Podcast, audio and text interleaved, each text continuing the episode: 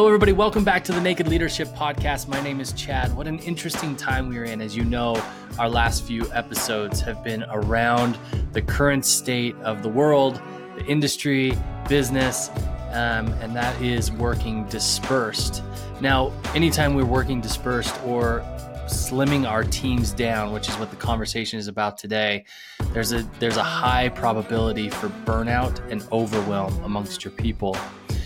And we address that extensively in this conversation. There's a lot of really helpful information for you to work through this with your people uh, and make sure that you identify burnout and overwhelm early and have the conversations that are needed to combat that. Also, in the episode, we talk about that book, the, the ebook that Dan has written called The Change Imperative. The Change Imperative is a beautifully written book about change management and how to identify your key players, how to, to communicate with them, and, and get the profits and the productivity that you want and need out of this time of change, but also invest in your people. So check that out at change imperative.com. Again, that's change imperative.com. Grab that ebook. We've got a lot of other cool tools coming there as well. Enjoy the conversation.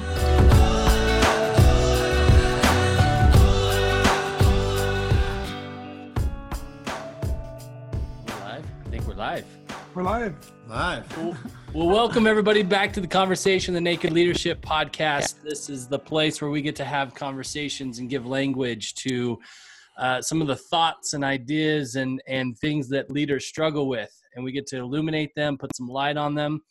And uh, right now is a particularly fun time to have this podcast, don't you think? Yes, sir. Yeah. The needs are elevated. Yeah. yeah. Oh, that's right. So uh, my name's Chad. I'm here with Dan Tocchini, Adrian Koehler, as usual. Hey, hey.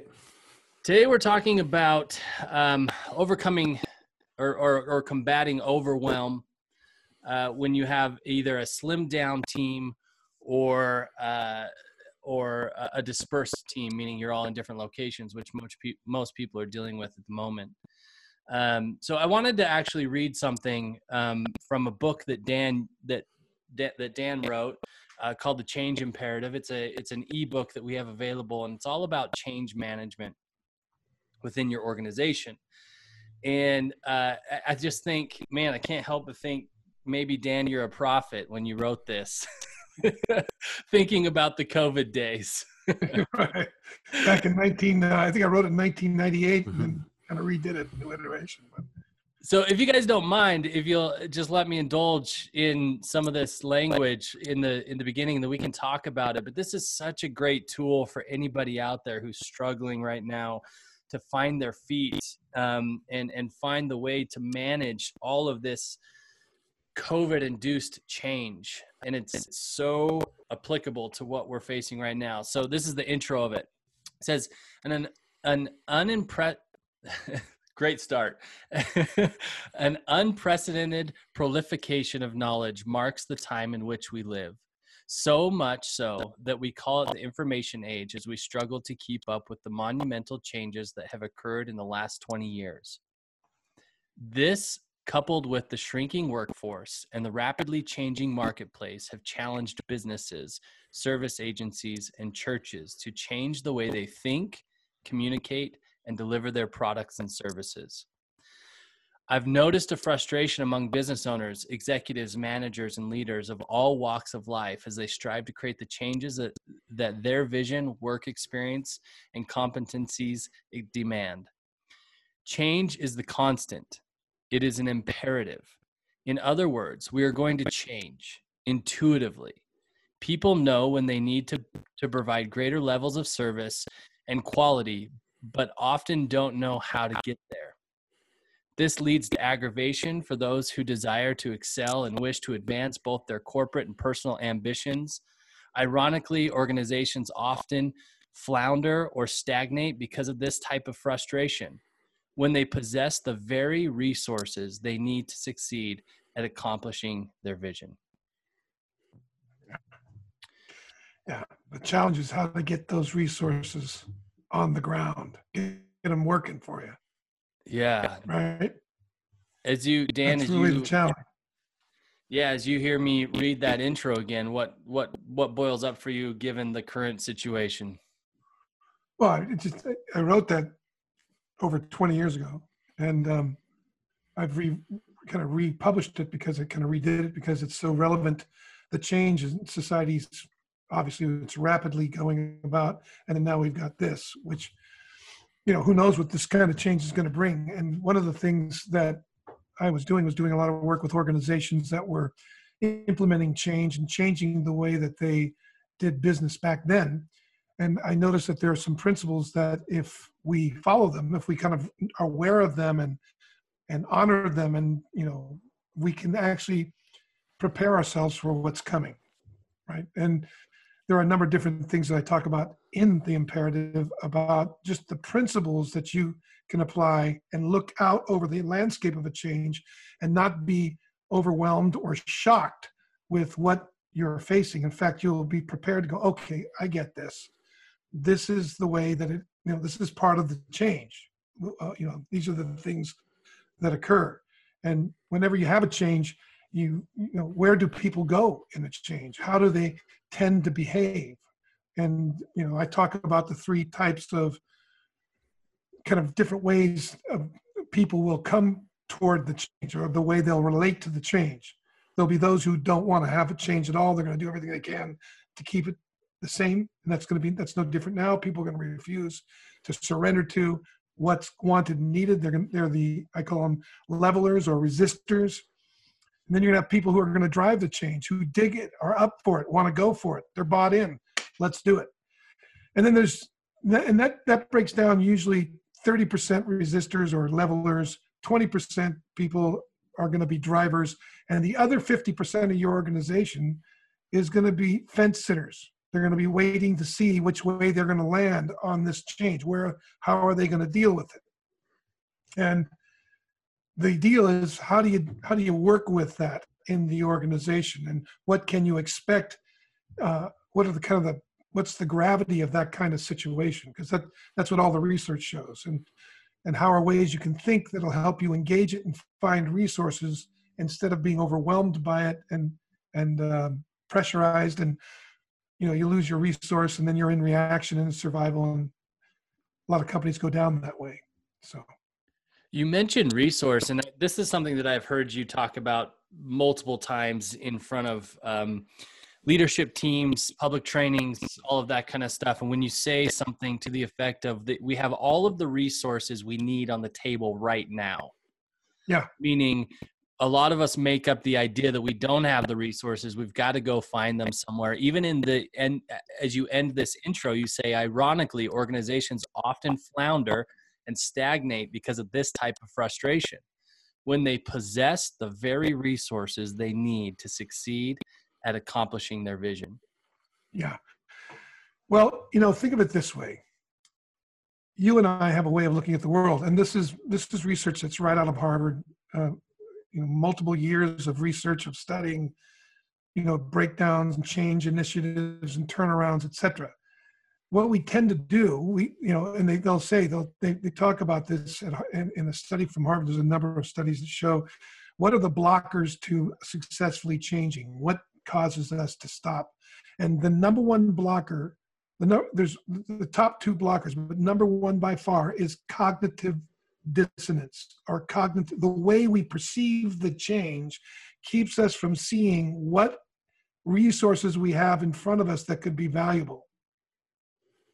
Like so. What's an example? Then, an example would be um, we're not used to meeting online and we didn't think about meeting online because we we we believe that meeting online is actually less productive than meeting in person so we don't bother to look at that possibility until it's forced upon us and then we resist it and it causes us to drag our feet and miss all the opportunity in it hmm. right another another uh, so and that makes up 90 about 93% of all blockers and change. It's just the what we make up about what we have at hand, etc. And we used to go into companies, and uh, we went into a particular company. I, I, am not at liberty to say who they are, but let's say they were the they were the um, vertical leader in their field, and they'd been the vertical leader for 75 years. And they didn't believe, they felt like they owned 25% or 45% of the market. They didn't believe they could, you know, go any further. They re- they petered out, and they didn't think they had the resources, to, and they wanted to have a breakthrough. We found the resources to get another seven percent of the market after 75 years without having to bring anything new in by just by working with their salespeople, working with their marketing division about some of the logistics. There was a lot of people that were involved, but just getting people to think what's possible with what they have and how they were engaging their clients and what they could expect from their clients. And it was all cognitive, most of it.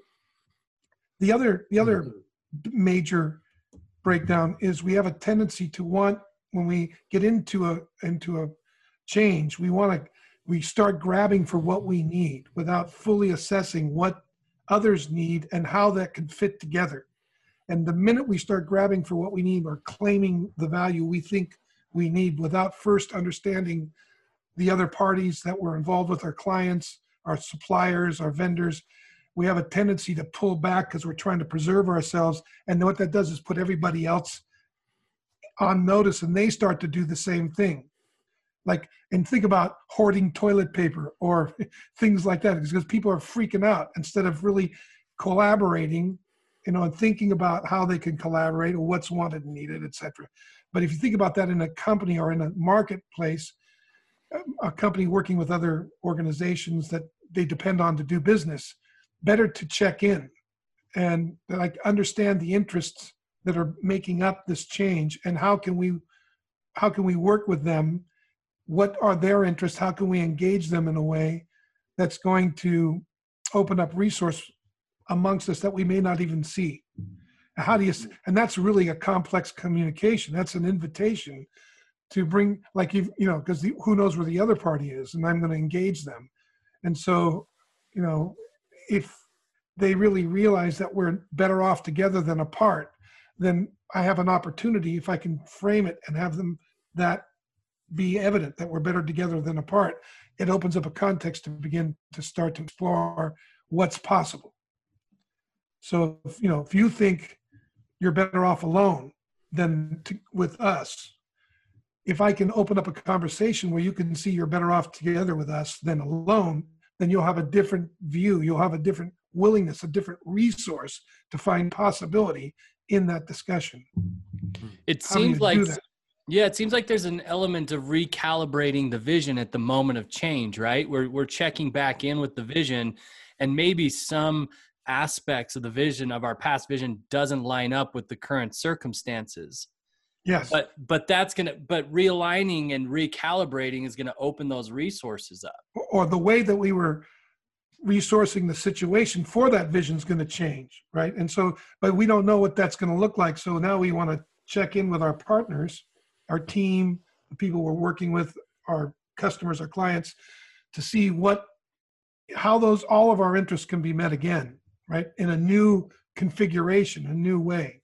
Yeah, it's interesting. I, I, was listening to Gary Vee this morning on one of his live chats, and he's taking every single morning. He's doing live Q and A's for like two and a half hours just with business owners, and somebody uh, called in from New York, Brooklyn area, and he owns uh, like seven brick and mortar uh, barber shops, and obviously the his vision of growth and how they operate that day to day right now had to change drastically.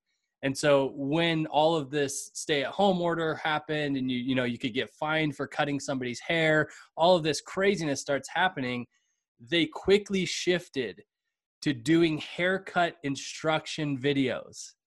Dude, like how how do you do a haircut at home? Perfect. With the with maybe the tools that you have, or maybe a couple things you need to order on Amazon. It's just anyway. I'm just thinking. Well, it, I'm just seeing this recalibration of vision happening uh, everywhere. I had a client just before we got on this call, and she, they're of course all working from their home, and so she's usually used to going being able to go into the ceo's office she's the, the head counsel and um, they're in the middle of raising a lot of money and trying to figure out how she's overwhelmed. She's got a lot of things on her plate, and she's not clear about how to at the time how to clear them up. And I asked her, I said, well, why don't you give the CEO a call and see make what she had identified some requests and make these requests of him so he can go get these resources. It was interesting what she said. I don't want to, I don't want to burden him. And that's a cognitive breakdown. And I just asked, how do you know it'd be a burden? How do you know it wouldn't be a, uh, a relief to know that you're on it and that somebody's dealing with it and he can direct you to the resources or he can free them up or he can, you know, like maybe he's got some ideas. And she, that it did start to open up for her. Like, yeah. And I said, well, there's that's a so for instance that's a cognitive that would keep her from that resource because she would rather she's concerned more about maybe keeping her job or making the not wanting to put too much burden on there because she doesn't want to hurt him there's a combination of concerns cognitively that are keeping her from making the kind of request that could open up resource and take that burden or overwhelm off of her plate and and spread it out and get some of the creativity from the team on it Adrian, anything come up for you as I read that that intro? I thought, man, Dan's brilliant. That's the, thing, that's the first thing that came out. That's a lie. You're lying. You heard wow. it first, right? wow, Dan's brilliant. First thing. Second is I had a I had a partner with this guy. Um, uh, no, I mean that, that was actually the first thing I thought. But um, I mean, this is all very present in the conversations I'm having on a daily basis with people. Um, I mean, one one that comes to mind. I've had a handful of conversations this morning. There's a nuance to each of them about how this is true. One of the, one of the main ones that comes to mind is a leader, founder, um, starting a business in a new vertical, the vertical that is to come, really. Um, and the space she was on, the, really how she was seeing her world today is 180 degrees different than how she saw her world a month ago when I met her. Yeah. Um, some people are out, some people are, some new people are in. Um, so some circumstances have changed. Obviously, COVID has shifted things, um, but more with how I think to Dan's point, more with how she was seeing things, and her presence was so much um, refined now. You know, I just said, Hey, you seem so calm. And her conversations about her partners today um, was so distinct from how she talked about her previous partners. Um, and that really has very little to do with, I mean, it has some to do with who the partners were then and who they are now. It has a lot to do with how she saw herself in the context of the power dynamics. Like how she oriented them or set them up or how, what she was willing to ask from them or and that kind of thing, right? She's probably approaching it with more of a global or holistic look rather than I just need to relieve myself of this immediate stress. Yeah. Of, yeah. Well, she was, you know, dealing when you bring high level leaders in or you're dealing with high level leaders, you're obviously negotiating with power all the time. You know, I think it's a lot of the stress of a founder or a CEO. Um, they they would sometimes avoid having the, the quote unquote tough conversations when meeting with the senior leadership team because if you were to open up a conversation that would reveal how powerful the other people were, then there's a fear that if I open this up, it's going to go somewhere I don't want to go. So a lot of times people will avoid those conversations because they don't want to negotiate with power. And, and in that context, they're actually also abdicating their own power, right? So they're making up that they can't yeah. be as powerful as, or even you know even be more powerful like you know if they're oh. the holder of the vision right if they're the steward of the meta conversation then you want to engage the power dynamics because then you can steer them if you don't then you don't know where the because the power dynamics are going somewhere um, and this this leader i'm talking about she's much more willing now to engage in honest dialogue about how powerful her partners are and that is coming from how powerful now she sees herself to be um, yeah. yeah, like how, how do I fit? The power comes from understanding how I fit into the the merit of what we're doing. Like, right. if we're better off together than apart, then I have some power, and it could be material. It could be, it might be as simple as being able to broker other deals or broker other relationships in. There's a lot of different, and power is perception, right? Right but it's all it is all cognitive there. Yeah. And then and the, the other the the so cognitive and then people strategically get you know grabbing for the minute you start claiming everybody starts polarizing so knowing when to do that. Right. and then the last one is really has to do with regulations and uh, cultural norms et cetera. Covid is an example of the rare rare times when something arises up and then it actually stops you and now you have to work around it. Hmm and that, that would be more like government and regulations and and or natural disaster like this that kind of thing Something else that came to mind during the dialogue was another client. Um, well, the point was this: is that a lot of times in moments of change and transition, what we lose are the are the shortcuts of the previous state. So, for example, and it came up in it came up in my mind, Dan, as you were talking about the client you're talking about. Um, another another client comes to mind where talking to another founder uh, CEO, um, and she, as she, as she was, as she was thinking about the difficulties or the challenges that come with working remotely, one of the things that she naturally went to is how hard it would be because she's used to dealing with lots of people and lots of concerns almost simultaneously because she bops around the office and she peeks in here and says this conversation peeks in there. And what, what it hits me because like that's a shortcut right? Because proximity is convenient in some regard.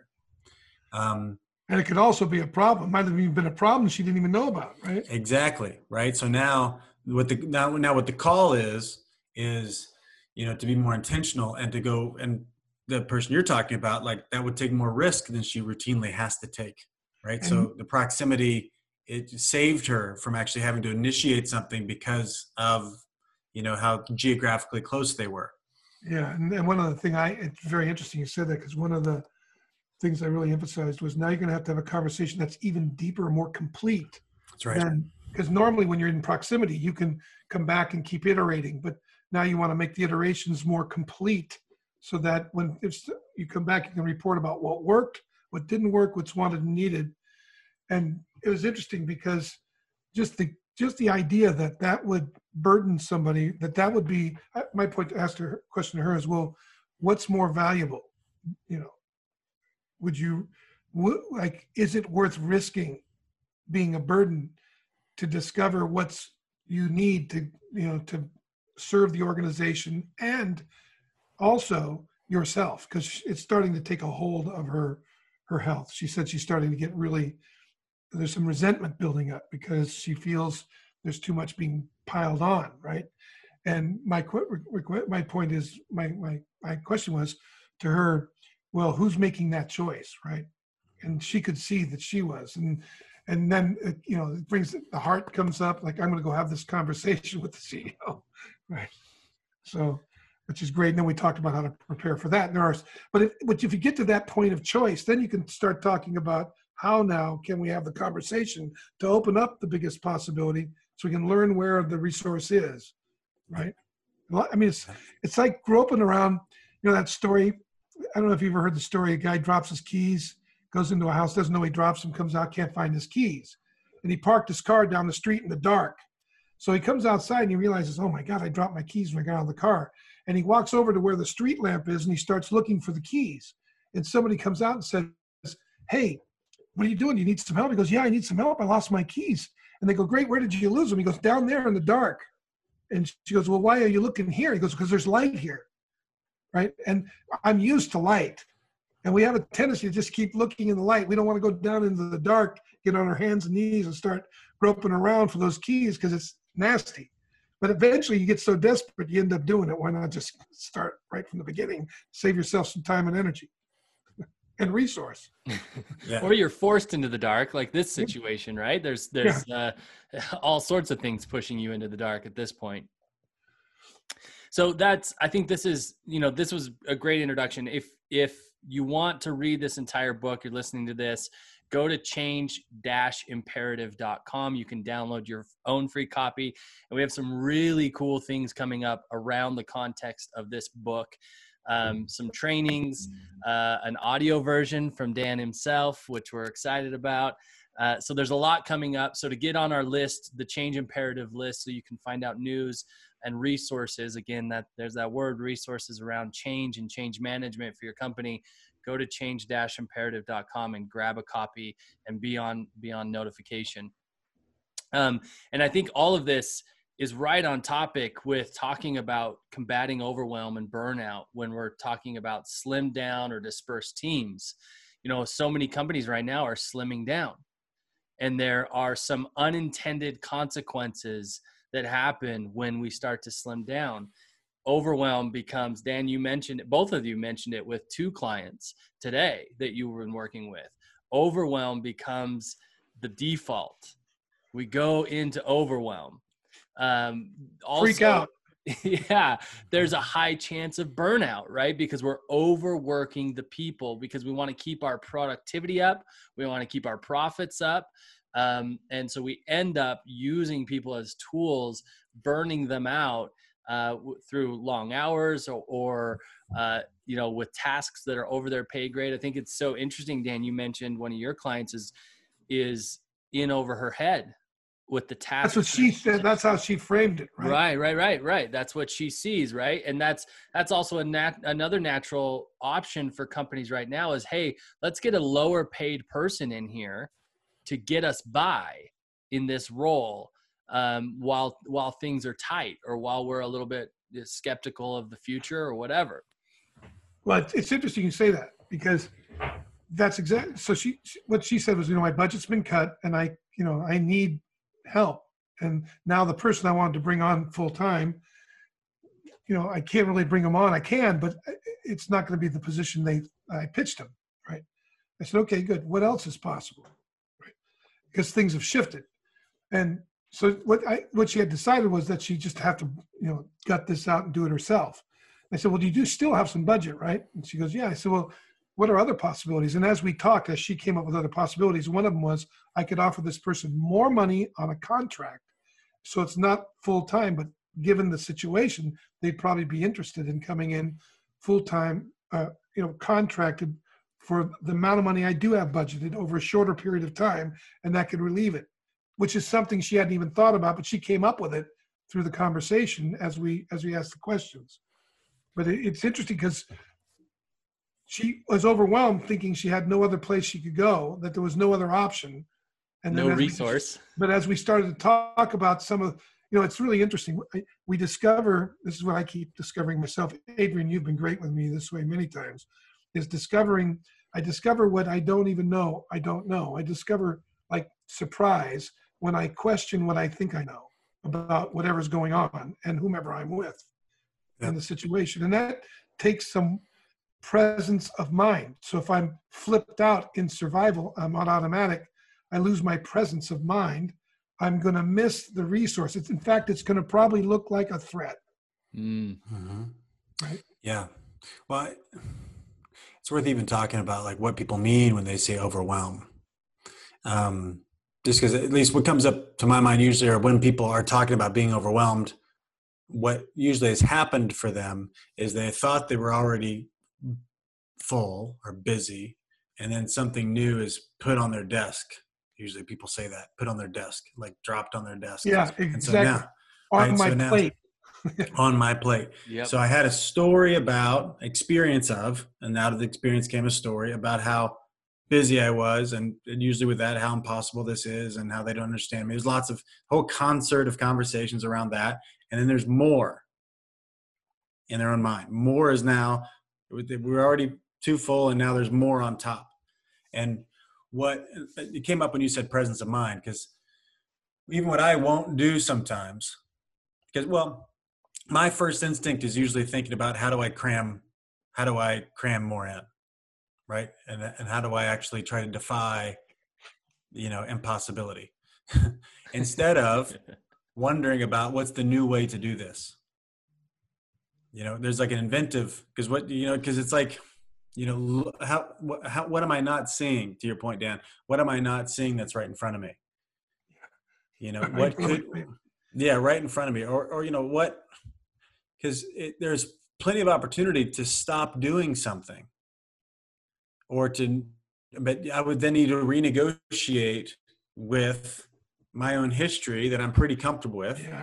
because people love predictability. The brain loves predictability. This is what my job is. This is what my role is. Like that actually is soothing to them, even if that belief about my history is overwhelming to me. I'd, le- I'd rather know the overwhelm. I'm familiar with it than be in the frontier of like something new. Um, and and literally, I mean, the, the when I say the possibility may look like a threat, every time I asked her to look into something, she would say, I, I just feel like you're having me do one more thing I don't want to do. Mm-hmm. I said, nah, great. Look at that relationship, right? So yeah. How much, I said, maybe you're not ready. Maybe you're not sick and tired of what you have yet. Didn't like that, but she started laughing a little bit. Adrian, you said there's always opportunity, always opportunity to let something go. What do you mean?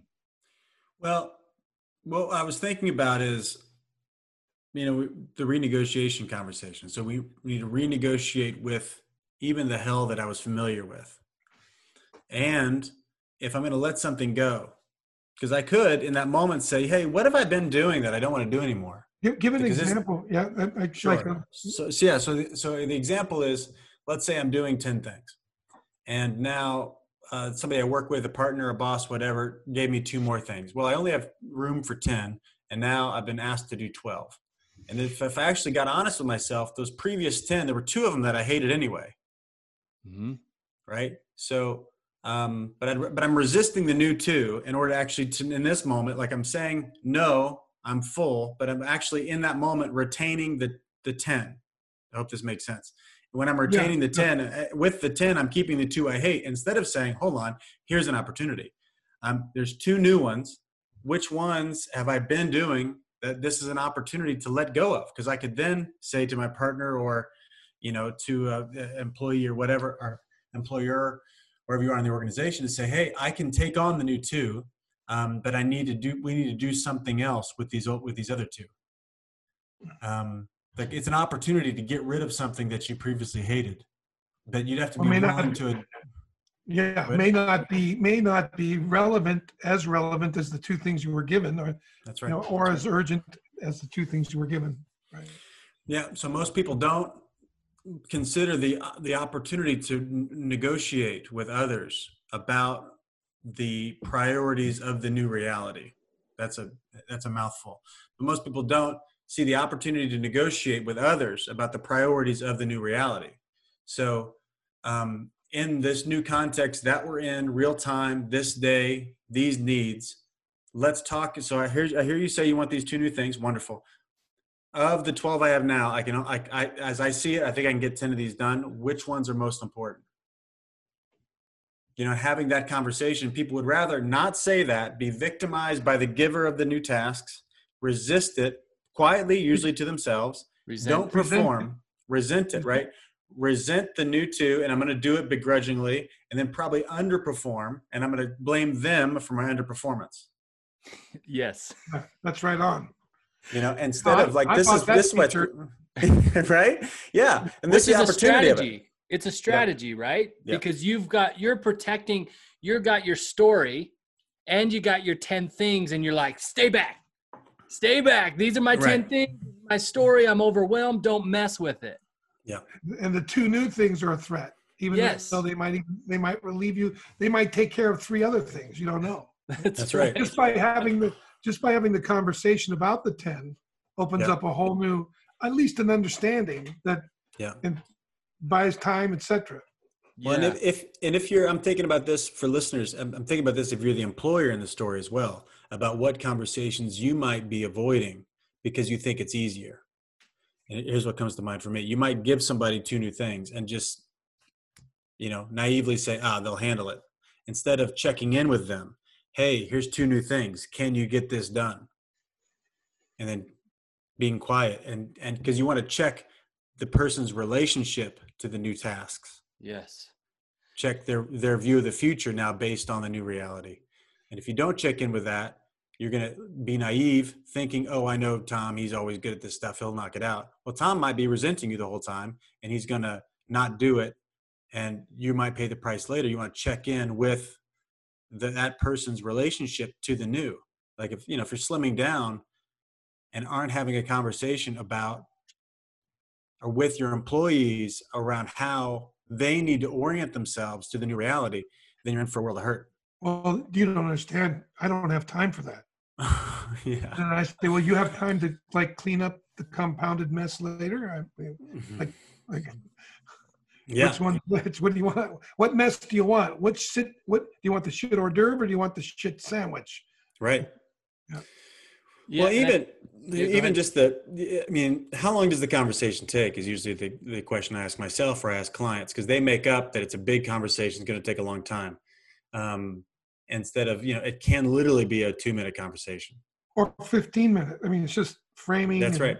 Yeah, it's fr- yeah, and you're just uh, uh, if you're the one giving the assignment, or let's say you've doubled the workload of of one of your people, you um, you know, and you've given that given the new assignment. Are they up for it? Most people don't check in if they're up for it. Do they even want to do this? Because they don't want to know the answer. But if you, if they don't want to do it, or if they're resenting it, you want to know that because it's not going to get done. You know, Well, but they I mean, you're yeah, you're illuminating really specifically the idea that this new new potential, giving this person more work, this new possibility, looks like a threat because I don't want to hear how they might not be able to do it. But in hearing how they might not be able to do it, I can open up a lot of possibility. Like you said, they may we may discover there are ten things or six things they can put off or rearrange or offload to somebody else. So there's a million different possibilities that don't get had because I'd rather not enter the discomfort of because I'm afraid that they're not going to do it. So it's kind of like, Right. here, take this hot potato. yeah, I mean, Yeah.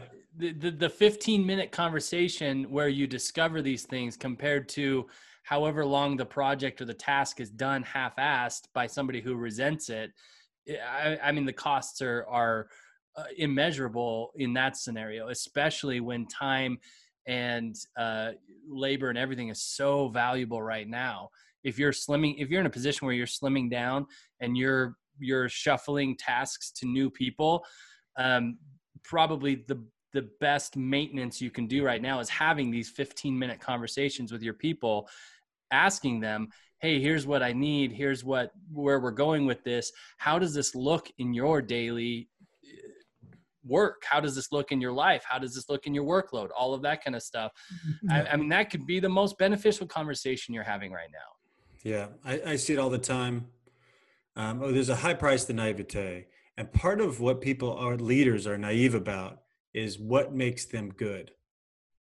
Um, Oh, yeah. because because the mindset is invisible when when you're in it. And here's what I mean by that is like a lot of times when well, the example is most of the people I coach, their biggest fear is to be seen as a micromanager.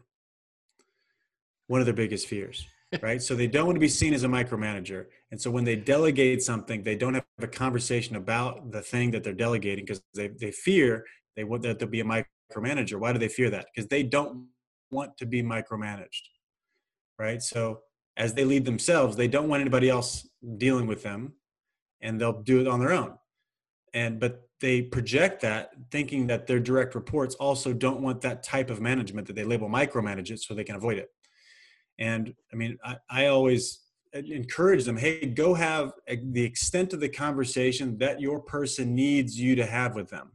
Because what we do know is that they don't lead themselves, probably, what they probably don't do is they don't lead themselves internally like you do, because you are the head of the company. You're an ambitious person. You like a challenge. You're going to go after it. You're really, you're really tenacious. You're persistent.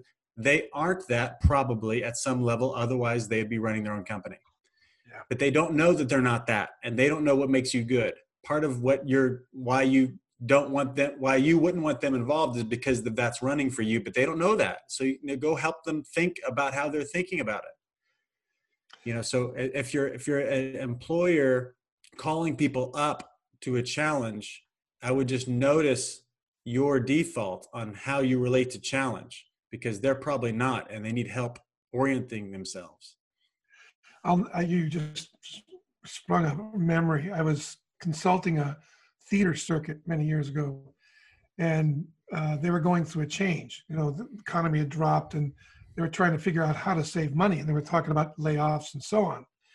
And I said, you know, they asked me if I could support them. I said, well, I need to go around to your operations and and just talk with the different managers and see what they're doing. And there was a manager I came up. This guy who's really ran his theater tight, right? He did really well. His I noticed in the in the numbers that his theater had the best numbers. In fact, his payroll was almost seven percent below everybody else's. The the, mm. the, the best seven percent below the best, and um, and like twenty percent below the worst. And so I went over and just see what he was doing. And then I, I came back and I said, I've got an idea. Um, I think we can, this is the example of having value on the table, right? Like you don't have to go anywhere else. I said, if we actually learn what Nick's doing with his theater and we actually do what he's doing in the scheduling, we can save on an average of 10 to 20%, 10 to 15%, I think, average across the board, which would save him about 175,000. And in the first year, and, and so we did, but there, here's what they said. No, nobody's going to want to do that. I said, how come? Because nobody's as good as Nick. And hmm. and nobody, nobody's, they're just not up for it. I said, what if if they were, would you be interested? If it was, what if it made their job easier? Because when I was watching Nick, he, he had more time than all the other managers did. Because he all he was doing is sta- he was staggering in a very specific pattern. And and so all we did was take when I just made Nick in charge of it and he started teaching the other managers. He loved that. They like him. They looked up to him. And I just got out of the way. And actually, in the first year, they, they saved 110,000, not 170 or 150, but it was a considerable amount, and it made a huge difference. It actually got me referred two or three times out. But my thing was, it was right there on the table. They didn't have to go anywhere else, right? Just by looking into the organization. And the cognitive thing was, well, he's not going to want to do that, and they're not going to want to receive it, and it's too much work. And mm-hmm. so it was it was really interesting because Nick framed it in such a way that they wanted to do the work because he was showing them what it freed up, right? And I didn't have to do anything. All I had to do was help him get that thing organized. There was nothing. Mm. Yeah, it's interesting. Adrian, as you were as you were talking about micromanaging, there's an interesting distinction that I've I just had a conversation with one of my clients last week where he was afraid of this very thing. I don't want to, how am I going to have this conversation every single time? And, you know, he was, he was really running that racket of like, this is going to take too much time to have these conversations. People are going to think I'm micromanaging them if I'm checking in with them. And my distinction to him or what we explored was what's the difference between micromanaging and detailed managing or connected managing? Or supportive managing, right? Right. Like I care about you. I want to see you win. yeah, that's right. Being connected to them. Versus, and I think I want to make sure you get this done, so I look good. That's a very different context. Right, right, exactly. And I think you know what we're taught. Not I think I know what we're talking about is a is a negotiation, right? Where we are proposing the idea that this is a negotiation with the with the folks who work with you, and whenever there's change, negotiation and recommitment comes up. And so, how do we operate in these? I mean, how do we operate as a manager, as a leader, as a as as somebody who needs to get profit, needs to get production, but also stay connected to our people? And I think the first step that we're saying right here is uh, locate them. Yeah, now, when you say that, uh, how do you locate them? That's well, is like that's what I would naturally ask. Well, how do you locate? What do you mean locate, and how do you do that? Right. Well, we're talking about actually having a conversation with them, asking them, "What's your current workload like? How how are you feeling about it? What are what are the things that you're enjoying doing? What are the things you're not enjoying doing? How can we? You know, that's the, that's a location conversation. So finding out where they are coming from and are at in relationship to their work. Are they resisting it? What are they excited about? What are they afraid of? Kind of getting connected to that. And there's a particular, it's interesting you say that because in order to get there, you got to know where, what to listen for to, to be able to go deeper. And most people tend, we tend to think that we understand each other. I do. I like, mm-hmm. I, you know, I, instead of checking in on what you're saying, like asking you to explain terms that we think we are understanding on the same basis. But if I ask you, like when you said locate, well, what does locate mean? right? So we we chunk that down. Now I have a sense of what it meant to you, and then I can contribute what I had, and now we have a, a we're on the same page. We often stop and we don't ask the questions about those labels to understand what they mean, so that we can really mm-hmm. connect with the other person. That's where the detail comes up that organically reveals a, a resource we may not have recognized up until that point. And that takes some, it doesn't take a lot of time. It just takes what what am I listening for? How, what are the terms I'm just taking for granted? The nouns, basically, the labels that you're using that I think I know and you and I believe we're on the same page about. I might want to check in on. Like I'm overwhelmed. Well, what do you mean? What are you overwhelmed about? What's caused your overwhelm? You know, like what's it? Give me a shot. Tell me what's going on there. Yep. Yeah, I'm thinking about a client um, who just had a big surprise this week that you know one of her direct reports who's a senior leader um, anyway been not acting in good faith in the company and so now she's going in and she's fired that guy and now she's going in and what i talked to her about this like time to go locate the team because there's lots of people on the team that knew what was happening and what weren't talking about it and and um, you know, he's a really over, good. Com- I can tell you where that they're over at the the the water tank talking about it. Exactly. That's where exactly. you locate. Yeah, and you know, and this is these are types of these are all the types of. So now, what's required of her if she wants to make it through this and wants to keep these people is to go have the conversation she she knew she needed to have before and was avoiding them.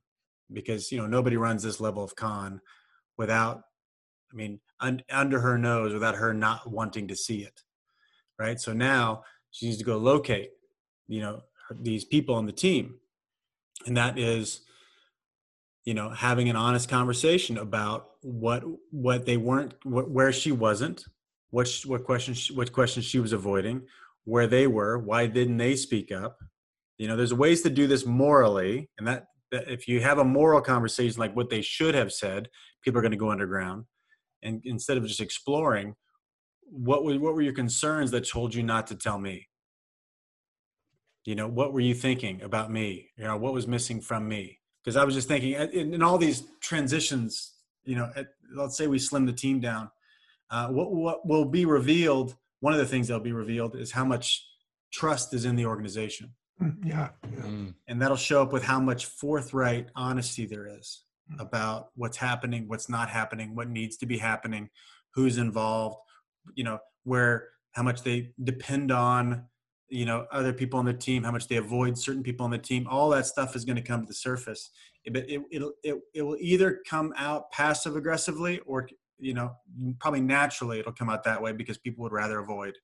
Um, but you, but to, part of locating is to I guess, labeling are are giving people language so they can talk about their experience that they're probably scared to talk about.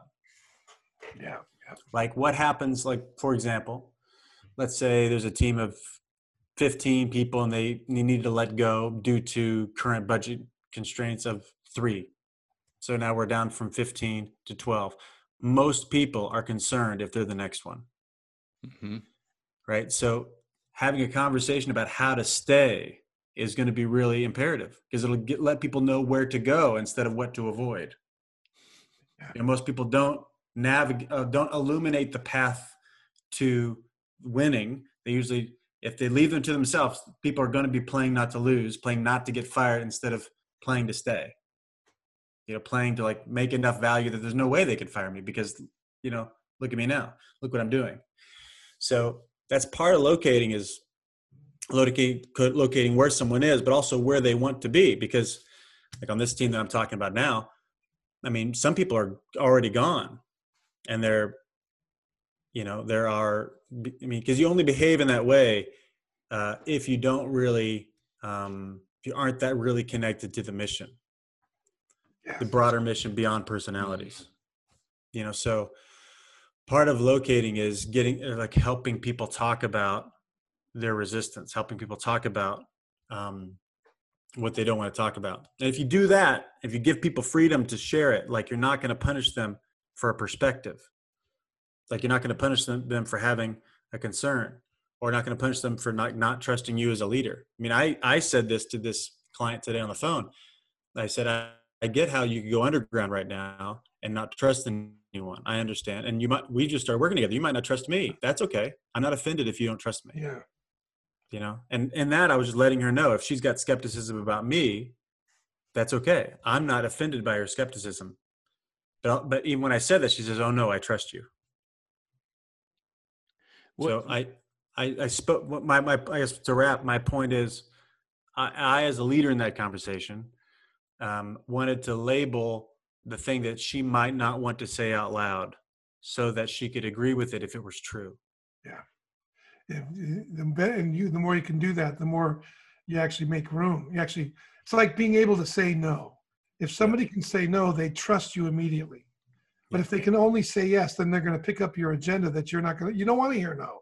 You only want to hear yes. So they're going to get suspicious and backed up. That's why Yeah. you know it's great to get to that no as quick as possible because it's actually at that point you can create the trust and in that trust learn more about what's wanted and needed to open up resource or what which way do you go right Yeah. What I'm hearing you what I'm hearing you talk about, Adrian, is a true open door policy. When we're willing to actually locate people and create that kind of honesty with each other, that is what a what an open door policy is. Most open door policy managers right now are like, "Yes, my door is open to you as long as you're going to come in and tell me what I want to hear." mm-hmm. but this i- i- i- is is more than an open door policy. It's a go and get them. Go find them policy. It's a deep listening it's a deeper listening. It's a listening for what's really there not just what i want to hear right? And when people because you think about it, it with otherwise people aren't going to be transparent and then you're not going to locate them you're going to Yeah. only have a ghost somebody what they think you want them to be. Then they're going to go back to who they really are and you're going to be disappointed and frustrated and wondering what's wrong with them. Yeah yeah that's something coming up in that current survey that we have out to all of our all of our clients right now is that they are conforming most of them are conforming to who they think the leadership wants them to be rather than who they are and that's that's a side effect of not being located by your leadership team and not wanting to be located not yes want, Yep. right? Because there's something in the culture that That's right. says this is not okay to bring into the light. So it undermines, it, it, it creates a very low grade resistance that undermines and, and if you will, frustrates the fullness of what needs, what can happen, right? It's like, why are we always behind? Why are we lagging when we, we, we, we ought to be ahead of this deal, right? Yeah. I, I was just writing down as we're talking, like there's a big difference between having passive complaints and own concerns. And and and I think part of this work, especially in times of transition, um, is the uh, natural natural move, I guess, the drift of humanity is to have passive complaints. This isn't what I want, and there's nothing I can do about it. Or blame, you know, uh, blaming somebody else for what's happening for me, and that's so part of locating folks is also locating what they make up about the difficulties. Because if they have passive complaints, then then they're then they're not going to be that engaged. What you what you if you don't have an environment where people get to share the concerns, but share them through a lens of ownership, like I have this concern, yeah. not like this concern, like this is what's happening to me. Like here's my concern, you know. And if if you're not asking for that, then they're probably going to be passive complaints. Because they're going to have the concern, make up that you don't care, make up that you don't believe them, make up that, and then they keep them underground, and that is, you know, starts to, you know, uh, taint the the well or whatever you want to say. But if you want people to have concerns, but bring them up and own them like it, it's theirs, and what might I not be seeing as the leader, and share me. What are your concerns, especially if you, if you give them more opportunity to grow which is also another way of saying putting something else putting something else on somebody's plate. It's an opportunity to grow. But you want to voice hey are there any concerns that you have that i'm not aware of and, and asking that question sincerely like what is there anything i'm not anything i'm not seeing? And you give them the opportunity to voice the unspoken concerns and then you can vet them right? Not all their concerns are real not all their concerns are constructive not all the concerns are you know important right now. But if you if you don't give them the space to do that you can't help them vet them for themselves because they're doing that on their own when you're not around. You want them to do that when you're around so you can help them see them and help them make those decisions yeah you can ask what do you want what do you need from me like is there That's something right. you need me right like am i not seeing some because they may not want to ask that they may not want to be a burden in their mind they've like if i think i ought to do this and if i ask you somehow i'm copping out on my responsibility, then even though I, it's not working for me, I'm not going to ask you. Right? That that whole cognitive thing, I know for me that's that's sabotaged me a number of times, and there was much more available than I have imagined. Yep. So if we're if we're looking at this as a negotiation or these conversations as a negotiation, we locate. Okay, we, let, us define negotiation. Just so yeah. People, negotiation. Let's define it as this: any communication that's designed to influence or persuade another person. Great. That's how basically that that's basically the uh, at Harvard Business School. That's that's kind of what they land on. Is any communication. It's not it's not necessarily the transaction when you're doing, you know, I'll you know, when you start making offers and and that kind of stuff. That's more transacting. But most of negotiation happens up way before then Like how are we persuading each other and influencing each other toward a goal right to have yeah. something yeah yeah and so i love i love the frame of negotiation around this because it brings hopefully from that frame it brings both of you to the table you've got you both have something you need to accomplish or want to accomplish um, and you have to create some sort of connection some sort of agreement or commitment together to get this to, to both to have it be win-win, right? And so if you come to the table without locating somebody first, without knowing where they are, you're you may be in New York and they're in San Francisco. And more more now than ever, I think, maybe not. That's not it's very important now to locate people on a regular basis because change is happening so fast and we're not physically with them and we can one person can be committed to the cause, can be committed to the company, the mission, everything one day. And then the next day they find out that one of their family members is sick. And that becomes their main concern. And you didn't locate them to know that and that stress and that overwhelm starts to affect their work they start to resent their work because it's taking them away from the family you know you just wouldn't know that and you can't be a resource for them unless you're willing to dive into these conversations yep. so in that negotiation process dan what's what where do we go once we've located them well i mean to locate them means to really understand not only where they're at yep. but their interest. Like what are they where are they headed and what does it mean to them? Right? I, I know nobody wants to talk about anything that it doesn't mean anything to them. So you might have a great project that you want to give them but if they can't see how it's going to benefit them in some way how it's going mm. to either forward their gift and put maybe maybe it puts them in a better position in the organization maybe they make more money what what interests matter to them in a way that by doing this it's going to forward that interest because you know people you know, it's, it's that I know as a leader, one of the things I used to struggle with a lot when I, with the team is, do I really want to talk to them about this? Because they may not, they, they, I want to get them on board, but I'm afraid to hear their objections. But their objections are usually coming out of the concerns they're afraid aren't going to be met. So those are the things, those I've learned that those are the very things I want to hear because maybe there's some way to reconstitute this thing so that they get met. Or maybe those interests can be met in another way that I'm not aware of, they're not aware of. But we can't find that way if we don't illuminate them, make them very distinct, and then rate them. What's the most important interest? And next, and next, next. And that can help me see how to put something together that could possibly meet both of our interests, right? In my mind as I'm talking with them, right? Yeah, and for for anybody in sales, uh, I don't know if you guys have had this this uh, this inkling but for me naturally in, in a in a sales situation i want to avoid the objections like naturally. I Yeah. want to dance around them. I don't want to bring them out right out because those are the things that might kill the cell. That's But what gets those- that. That's the smarmy. That's the smarmy, right? That's why everybody goes. That dude doesn't care about me, even though he's really nice. Yeah. Yeah.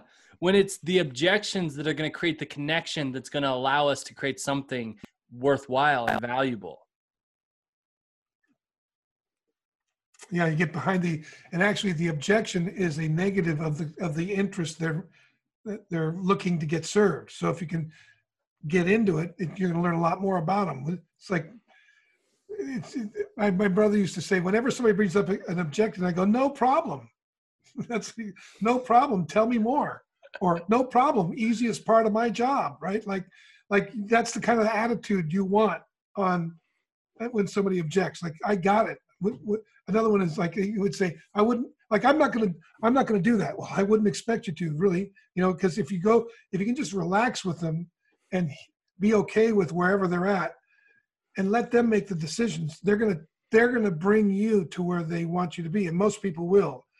And when I'm working with somebody on a team, if they don't want to go somewhere, then I want to find out where they do want to go, and can that fit in? How does that? And if it doesn't, then they probably shouldn't be there. If it does, if there's no way we can really serve their interest, why would the, only reason I'd want them there is to serve me, and that's not going to work, or serve the team, and that's going to ultimately result in resentment, and and I'm going to pay penalties and I'm going to pay prices with penalties and interest down the road. So by by coming into the the concern first, I can I save energy and I open up possibility, and and I reduce the kabuki theater that we tend to get into to try to manipulate or handle one another to get what we want, Mhm. Uh, and it produces suspicion. Yeah. So in in, each of these, uh, ultimately, what we're trying to get to, not ultimately, but in these conversations and in this time, what we're trying to get to is the commitment, right? Yeah. What are what are we committed to? What are you committed? Are you are you committed to taking on these tasks? What's that going to look like? And how how do we get to that commitment in a clear and concise way? I think we can wrap on this on this point, or unless there's another direction you guys want to go to leave with people as we're talking about working with slimmer teams and overwhelm and you know all of that kind of stuff. But I think you know to package this all up, it's so incredibly important to get that clear commitment from both you and them be clear going forward. Um, but also, getting a commitment doesn't mean that we don't talk about it again. Yeah, right. Well, the other thing is too is what kind of commitment are you going to get, and that really determines. I think I've experienced the quality of the commitment I get has everything to do with the conversation that leads up to it. So if I'm not willing to hear no, if I don't trust that they're going to do what they say, etc., and I'm just trying to manipulate them, the quality of the yes I get out of that is distinct from the quality of yes that I would get from somebody I've really vetted their concerns, I've vetted my own, we've worked together to talk about it, and we've come up with an agreement that's going to work. Then that yes is very distinct from the yes of somebody who just wants to get me off their back, right? And you know, like that. It's just they're different yeses. that's a, that's an incredibly interesting distinction between types of yeses. I just I hadn't thought about that. Like the old corporate nod. Yeah, yeah. But inside you're going, that's right. get out of here, get out of my office, leave me alone. Whatever you say, it'll get done. That's right.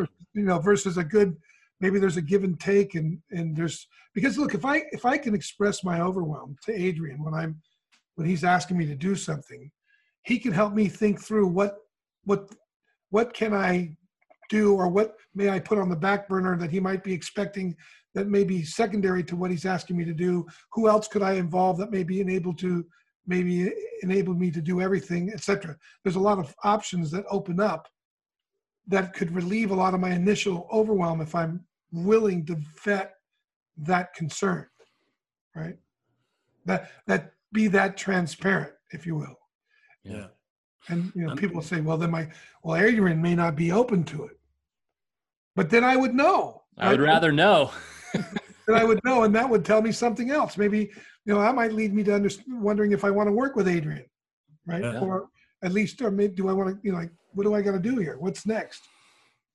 Yeah. Well, or Adrian might not be open to it right now, Yeah, based on his concerns right now. right. Because right. you could al- you could also say, you know, what do you think about these ideas? Would Do you think we could do something like this? Should, can I bring this up again next month? Yeah, I'll go go until next month. Let's take a look. Let's see what we can get. Right? Yeah, Yeah. exactly. Great, great point. I'm thinking about.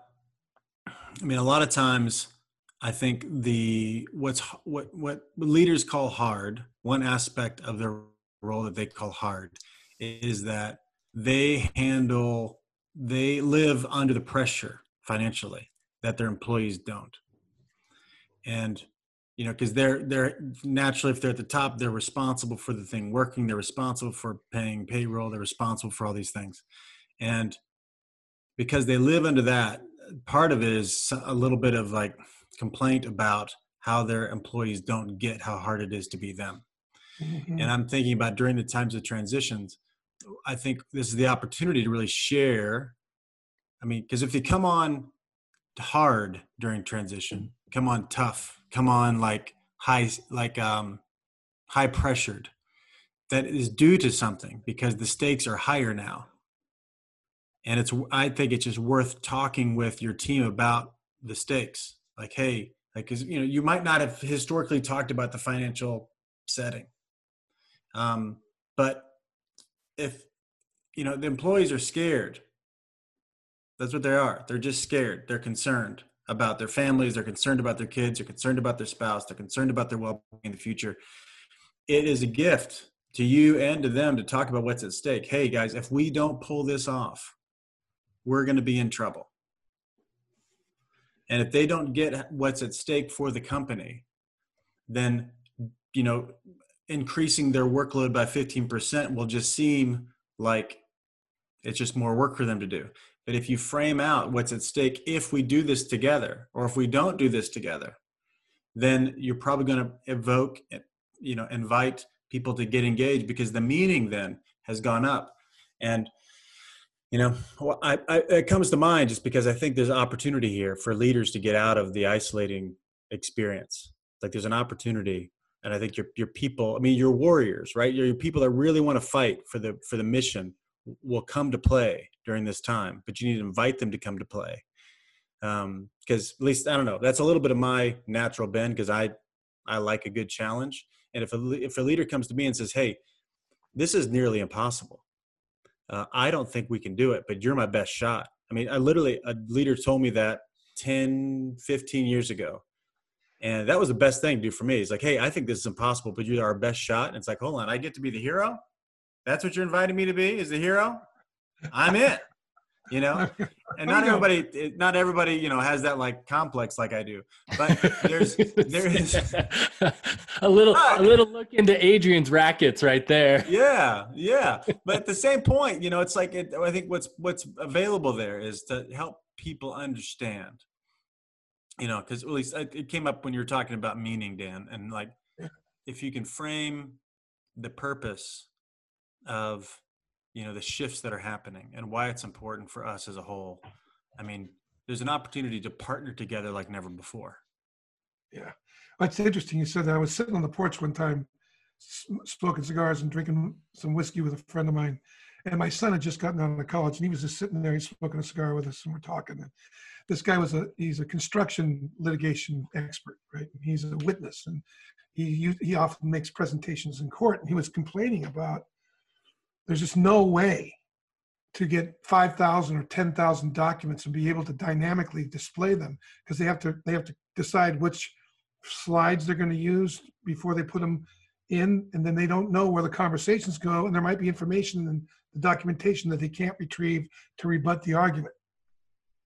And he was talking we were he was lamenting to me over this and we were just sitting there talking and and and my son says well, warren that's not impossible and the guy goes you just got out of college how do you know he goes well I, I no need to argue. Why don't you give me two days and I'll show you like we can do it. And if I can't do it, no problem. If I can, then you pay me ten thousand dollars for the, to come in and work with you on this on this deal. And the guy goes, I'm I'm like, good. And he did it. He did it. But he was interesting because Warren didn't believe him, but it was great the way he handled it. He said, "Uh, let's give me a shot. Let me show you what I can do and let's see what we can get done. And he ended up working with him doing these high-end litigations, and all his job was to do is take all this documentation, make it available to him in the courtroom when it's happening. And of course, you know, multiple people wanted to know what he was doing afterwards. And Warren's like, no, this is mine. Mm-hmm.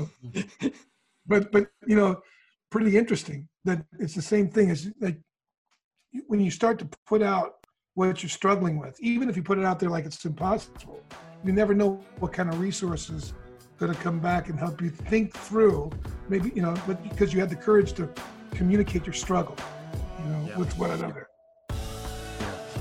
Yeah, that's great.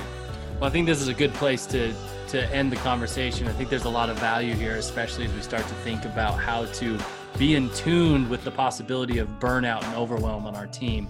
The, the probability is high right now. And if you're in tune to it, you can catch it, you can have these conversations. Um, go to change-imperative.com, get the book um, get on our list to alert. Uh, we're gonna we're gonna be putting out some other really cool tools that you're not gonna want to miss. Thanks so much for the conversation, gentlemen. I'm I'm honored as usual. Thank you. Thank you Bless you, man. All right. Bye bye, everybody.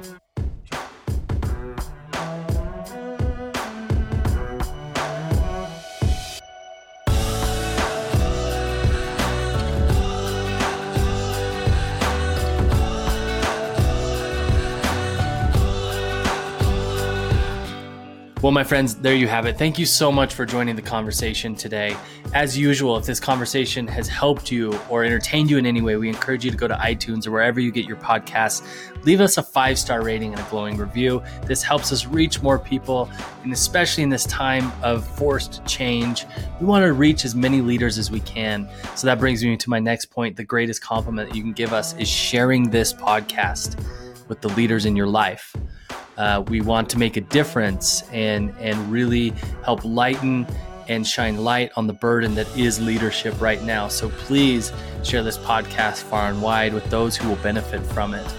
We hope you're all well and safe at this time, and will join us next week on the Naked Leadership Podcast. Bye bye, everybody.